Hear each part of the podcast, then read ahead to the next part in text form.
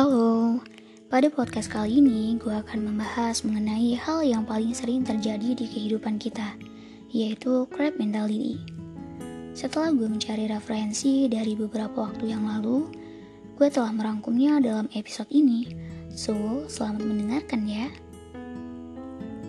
Crab mentality adalah suatu sikap yang buruk, di mana sikap ini bisa diartikan, if I can have it, neither can you jadi ketika gue gak bisa memiliki sesuatu, lo juga gak bisa. Dianalogikan dengan sekelompok kepiting yang ditangkap manusia dan ditaruh dalam wadah.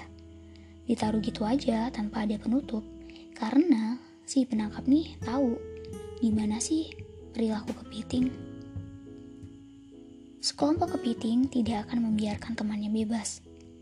Ketika temannya sudah mencapai puncak wadah, tinggal keluar dia akan kembali menarik kaki temannya biar bisa bergabung dengan mereka lagi.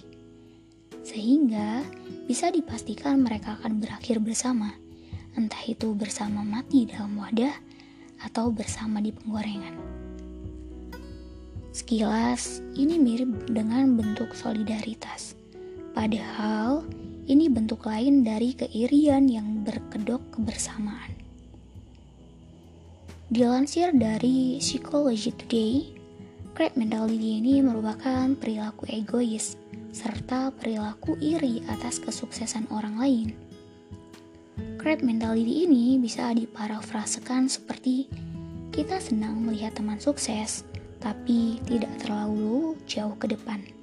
Contohnya yang paling sering kita jumpai di kalangan mahasiswa yaitu ketika ada deadline tugas.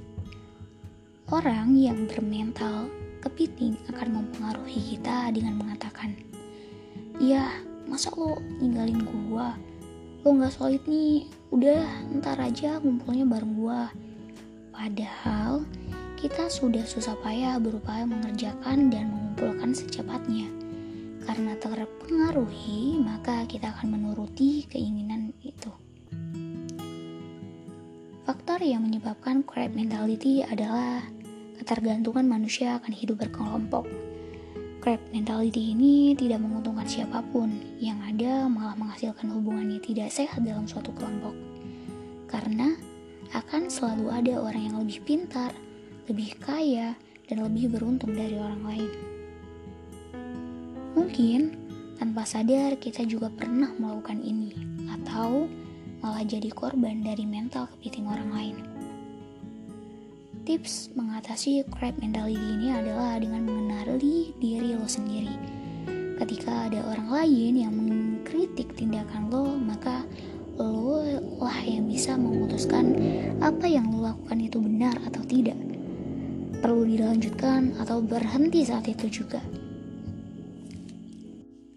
Kesimpulannya adalah crab mentality ini sebenarnya tergantung dari sudut pandang masing-masing. Ketika melihat kesuksesan orang lain dalam bentuk positif atau negatif.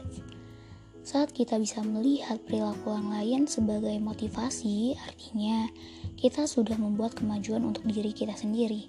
Jadi, semua tergantung dari bagaimana diri lo sendiri.